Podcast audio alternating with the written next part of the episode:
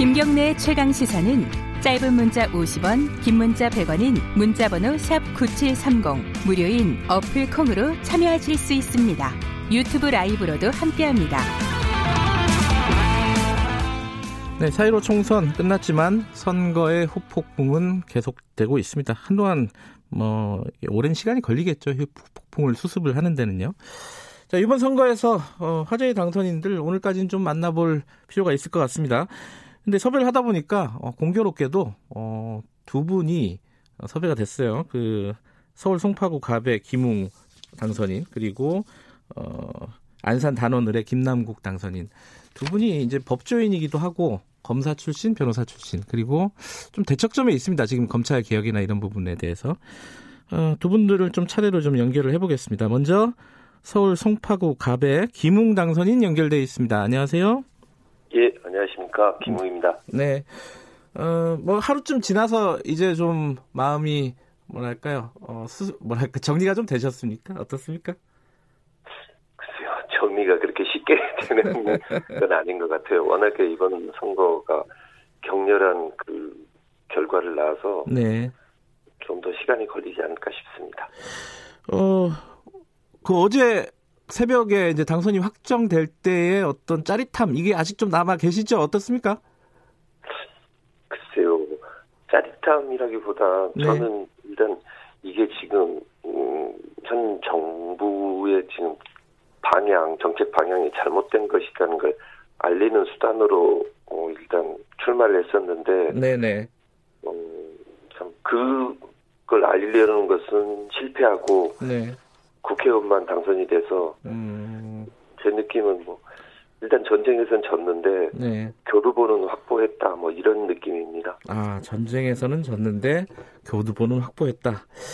아, 뭔가 이게 지금 당선이 됐어도 기뻐할 수 없는 그런 상황이다 이런 말씀이시네요. 그렇죠. 네. 자 그럼에도 불구하고 송파구 갑에서 김웅 당선인을 선택한 이유를 뭐 어제 하루 종일 여러분들하고 얘기를 나눠보셨을 텐데 결정적인 게 뭐라고 생각하세요? 그 결정적으로 네. 송파 주민들의 그 어떤 지금 요구하고 네. 저 이미지하고가 잘 맞았던 것 같아요. 그러니까 어. 송파 주민들이 되게 보수적이시면서도 또 개방적인 성향을 가지고 계시거든요. 네. 즉, 그 마을에서 대부분 30년씩 이렇게 사셨는데 음흠. 그 가장 최근에 만들어진 롯데타워를 그 자신들의 그, 그 랜드마크로 이렇게 받아들이시는 그러니까 보수성과 개방성이 같이 좀 혼, 혼재돼 있습니다. 네. 그런 이미지하고 그러니까 인재를 바라봤을 때 일꾼을 바라봤을 때 그 이미지가 음. 비슷한 것 같아요. 네. 저는 그렇게 생각하고 있습니다. 네. 운이 좋으시군요. 딱. 그렇죠. 맞습니다.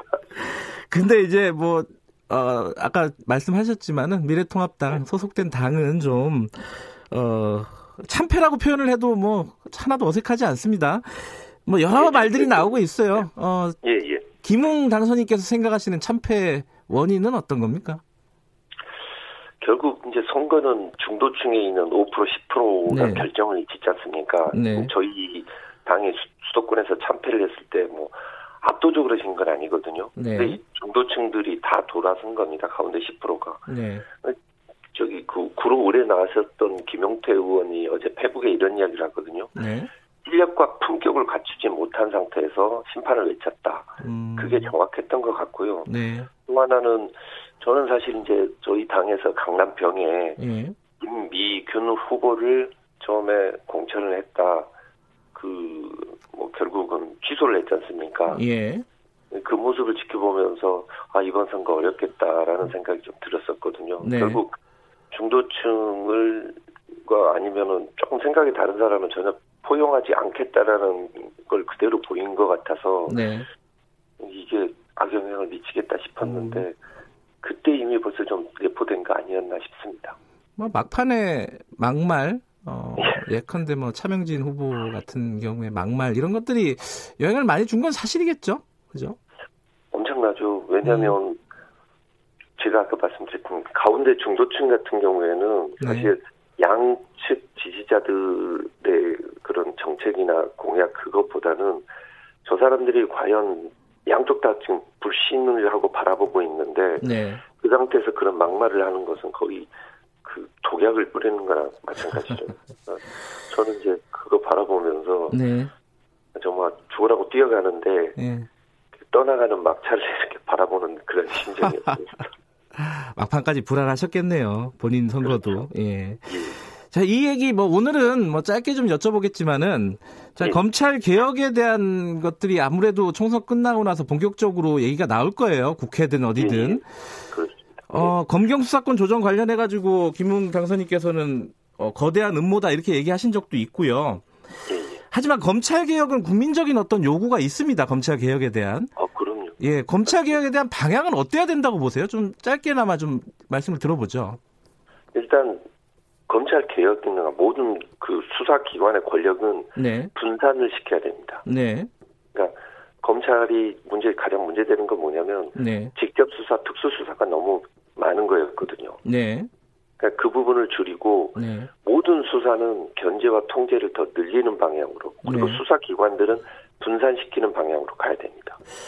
아, 그건 뭐 뭐랄까요? 되게 교과서적인 전제일 것 같은데. 아니요, 그, 게 아니고 예. 그게 사실은 어 이번에 패스트 트랙에 안에 나갔던 법안 빼고 네. 나머지 모든 법안들은 다 그 방향입니다. 그러니까 검찰의 직접 수사를 줄이고 네. 오히려 수사 지위를 강화시키고 경찰은 분산시키는 네. 검찰도 분산시키고 이런 방향들의 법안들이 대부분 나갔었는데 네. 그거와 정반대로 검찰이 직접 수사는 그대로 유지되되 오히려 수사 지위는 없애는 음. 그 법안만 지금 통과가 돼 있는 상태죠. 어 그러면 이제 검경 수사권 조정이나 공수처나 그 공수처는 어떻게 보십니까? 공수처도 어, 어떤 권력을 분산하는 효과가 있는 거 아니에요? 지금 말씀하신 어, 것처럼? 어, 저는 아마 저 인터뷰하신 걸 보시면 알겠지만 네. 공수처 자체에 대해서 반대해 본 적은 한 번도 네, 없고요. 네, 네, 이번 공수처 법안을 네. 최소한 과거 그 권은희 의원이 내세웠던 그 법안 정도만큼이라도 네. 보완을 해야 음. 공수처가 제대로 설 수 있다는 게 그게 제 항상 주장이거든요. 네. 알겠습니다. 어, 뭐, 이 검찰 개혁과 관련된 자세한 얘기는 다음에 한번 좀 들어보도록 네. 하고요. 네.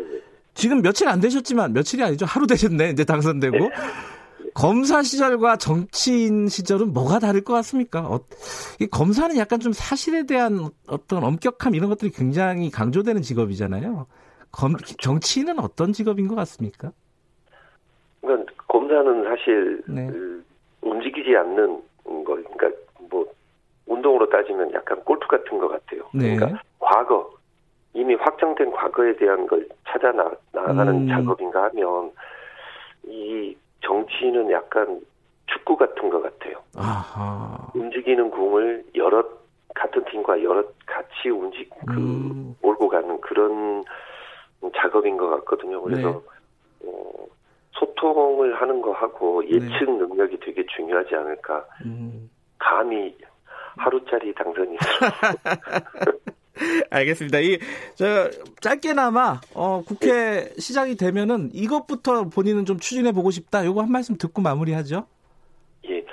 일단은 저희 당이 예. 어, 실력을 갖추는 게 일단 가장 중요하다고 생각합니다. 네. 일단 국회가 열리면 어, 저희 당 의원들하고 공부하는 모임을 좀 만들어 보고 싶습니다. 하하, 알겠습니다. 앞으로 의정 활동 기대해 보겠습니다. 오늘 고맙습니다.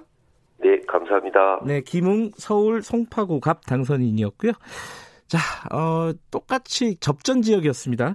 막판까지 뭐 역전 어, 되냐 안 되냐 이거 가지고 굉장히 마음을 졸였던 분입니다. 안산 당원 단원 의뢰 김남국 당선인 연결합니다. 안녕하세요. 네, 안녕하세요. 안산 단원 의뢰 김남국입니다. 아, 목소리가 밝으시네요. 먼저 축하드리고요. 네, 감사합니다. 어제 세월호 씨 6주기였어요. 안산 단원 을은 뭐 어, 특별한 의미가 있었을 것 같습니다. 어제 어떻게 보내셨나요?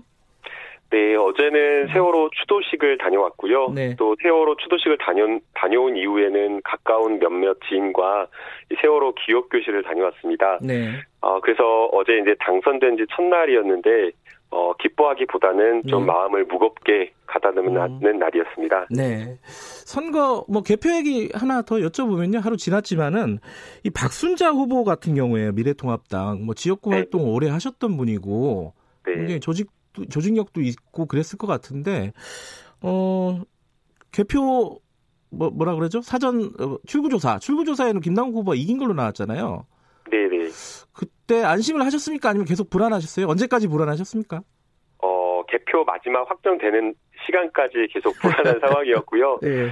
네, 저희 지역의 상대 후보였던 박순자 의원님께서 또 안산 발전 위해서 굉장히 많은 역할을 또 네. 하시고 또 지역에서 주민들과 소통을 굉장히 잘 하셨기 때문에 마지막까지 긴장의 끈을 놓칠 수가 없었습니다. 네, 근데 막판에 김남국 후보 관련해 가지고 팟캐스트, 뭐 성희롱성 팟캐스트에 참여한 거, 뭐 이런 의혹들이 막 불거졌잖아요. 네, 네. 그게 아무래도 영향을 좀 줬다고 봐야겠죠? 어떻게 보세요? 분석을 사후적으로 하면은?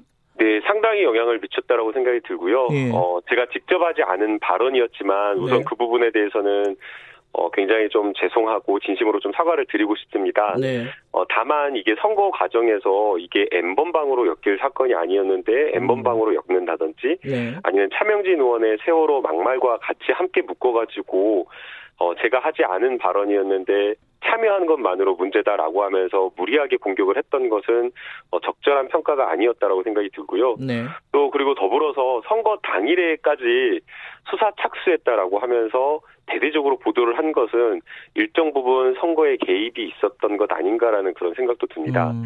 일반적으로 고소고발을 하고 24시간 하루 만에 선거 그 수사를 착수하는 게 수사를 착수하는 게 사실은 굉장히 이례적이고 음. 예외적인 음. 사건이거든요. 네. 그런데 휴일인 투표 당일날 수사에 착수했다라는 보도가 하루 종일 보도가 된 것, 네. 저는 좀 이게 상당히 좀 어, 무리하지 않았나라는 그런 생각이 듭니다. 그게 이제 고발한 거는 그거잖아요. 그 예컨대 이제 청소년들이 볼 수 있게 돼, 돼 있다 지금 시스템이 그 부분을 지금 고발을 한 거죠.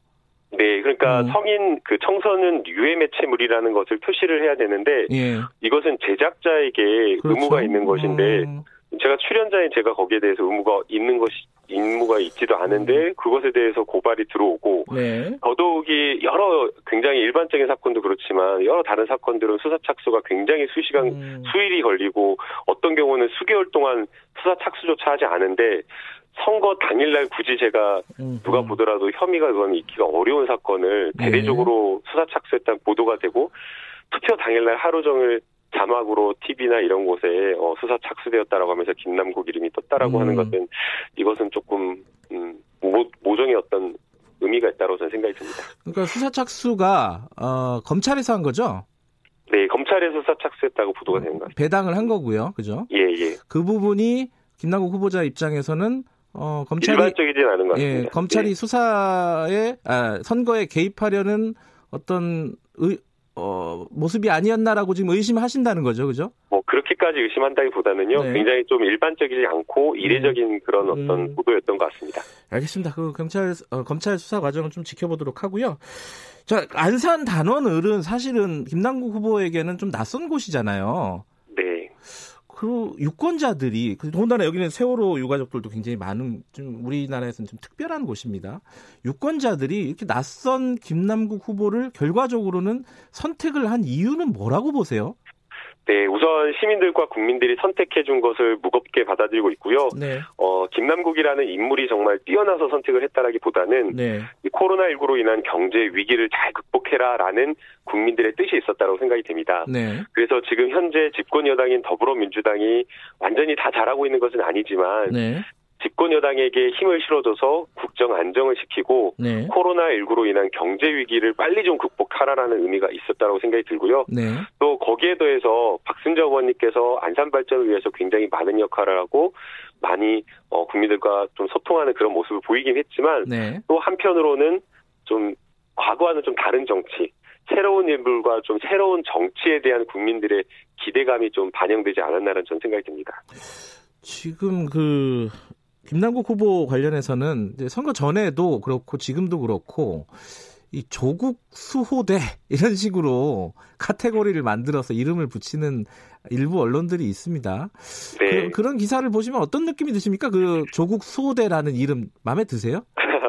네, 제가 네, 했던 것은 네. 이제 물론 조국 장관이 가지고 있었던 검찰 개혁이라고 하는 상징성 네. 그리고 조국 전 장관에 대한 수사 과정이 정말 불합리하고 굉장히 이례적이고 이것은 정치적 어떤 문제가 있는 것이다라는 그런 비판이었고요. 네. 결국에는 이제 검찰 그 조국 백서 저자다라고 하면서 굉장한 많은 공격과 비판이 들어왔었는데요. 네. 저는 제가 이 부분에 대해서는 분명히 인정을 하고 긍정을 하면서 제가 정치적 자산으로 가져가는 한편 또는 정치적으로 극복해야 될 과제라고 저는 생각이 듭니다. 네. 어, 조국 백서라고 했던 것이 어떤 개인에 대한 위인전, 조국 전 장관에 대한 이야기를 쓰겠다라는 것이 아니고요. 네. 정말 그냥 상식적인 물음, 물음, 우리 사회 정의가 있어야 되고 어떤 권력도 심판받을 수 있고 비판받을 수 있어야 되는데 검찰권은 그러지 못했다. 그래서 이 조국 백서라고 하는 것은 조국 전 장관에 대한 이야기가 아니라 음. 검찰 개혁 백서이기 때문에 이 검찰 개혁과 관련된 부분은 제가 해당 상임위에 들어갈 수 있을지 없을지는 모르지만 네. 그것과 무관하게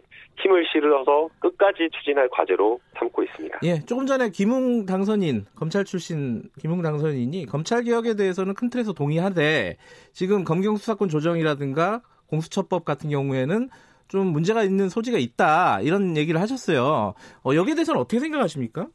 네, 당연히 어떤 법안이든지 문제가 네. 없는 법안, 부족한 법안도 상당히 많이 있을 거라고 생각이 됩니다. 네. 그러나 지금 현재 이 검찰 개혁과 관련된 법안이든 네. 공수처 법안이든 정말 어렵게 국민들이 검찰 개혁을 외쳐서 통과가 된 법안입니다. 네. 어, 개혁이라고 하는 것이 정말 하루아침에 뚝딱 바뀌면 좋겠지만 그렇게 되기도 쉽지 않다라고 보여요. 네. 부족하다라고 하면 보완을 해 나가면서 추진하는 게 좋다라고 보이고요. 네. 아직 시작도 하지 않은 개혁 입법을 그게 잘못됐다라고 하면서 그것을 거꾸로 돌리려고 하는 것은 저는 적절하지는 않다라고 생각이 들고요. 네. 부족하고 문제가 있다라고 하면 함께 논의하면서 토론하면서 개혁의 방향으로 저는 가는 게 맞다라고 보입니다. 네. 그리고 그 개혁의 방향은 검찰권을 분산시키고 국민을 위한 검찰이 되도록 하는 게 저는 그게 개혁이라고 봅니다. 어, 뭐, 개인, 그, 선거구 얘기와 연장선일 수도 있는데, 지금 당은 180석을 얻었습니다. 비례까지 합하면은. 네. 이런 지지 좀 두렵지 않으세요? 네, 그래서 사실은 어제 저녁에, 네. 어, 가슴이 막 좀 뭐가 이렇게 숨이 턱턱 막힌달까요? 진짜 네. 더 무겁 고 어떻게 정치를 해야 될까라는 그런 고민을 지금 많이 하고 있는 그런 상황이고요. 음, 네. 아마 국민들의 뜻을 더 무겁게 받아들여서 더 신중하고 조심스럽게 네. 아마 정치를 해야 되지 않을까라는 그런 생각이 듭니다. 네, 뭐 짧게요. 어, 검찰 개혁은 여러 번 의견을 피력하셨으니까 뭐 국회에 들어가면 이것만 꼭 해보고 싶다 한 말씀만 듣고 정리를 하죠. 네, 민생을 챙기겠다라고 하면서 정치 목표를 삼았고요. 네. 어, 안산 발전과 민생 챙기는 것 그게 첫 번째 목표이고 네. 두 번째는 또 새로운 정치를 보여드리는 게 제 계획입니다. 네. 국회의원들이 특권만 누리고 일하지 않는 모습만 그렇게 보였는데요. 네. 특권은 내려놓고 더 낮고 더 겸손한 자세로 열심히 일할 생각입니다. 알겠습니다. 오늘 말씀 감사합니다. 네, 감사합니다. 김, 하루 되십시오. 네, 김남국 안산 단원을 당선인이었고요. 다들 어, 열심히 일한다 그러니까 한번 좀 지켜보죠. 뭐. 자, 1부 여기까지고요. 2부에서는요. 영국 캠브리지대 장하준 교수랑 좀 만나봅니다. 코로나19 이후에 세계 경제는 도대체 어느 방향으로 흘러갈지. 자, 3부에서는 미래통합당 이준석 후보 어, 낙선자죠. 우리는 낙선자도 인터뷰합니다. 예, 잠시 후에 2부에서 다시 돌아오겠습니다.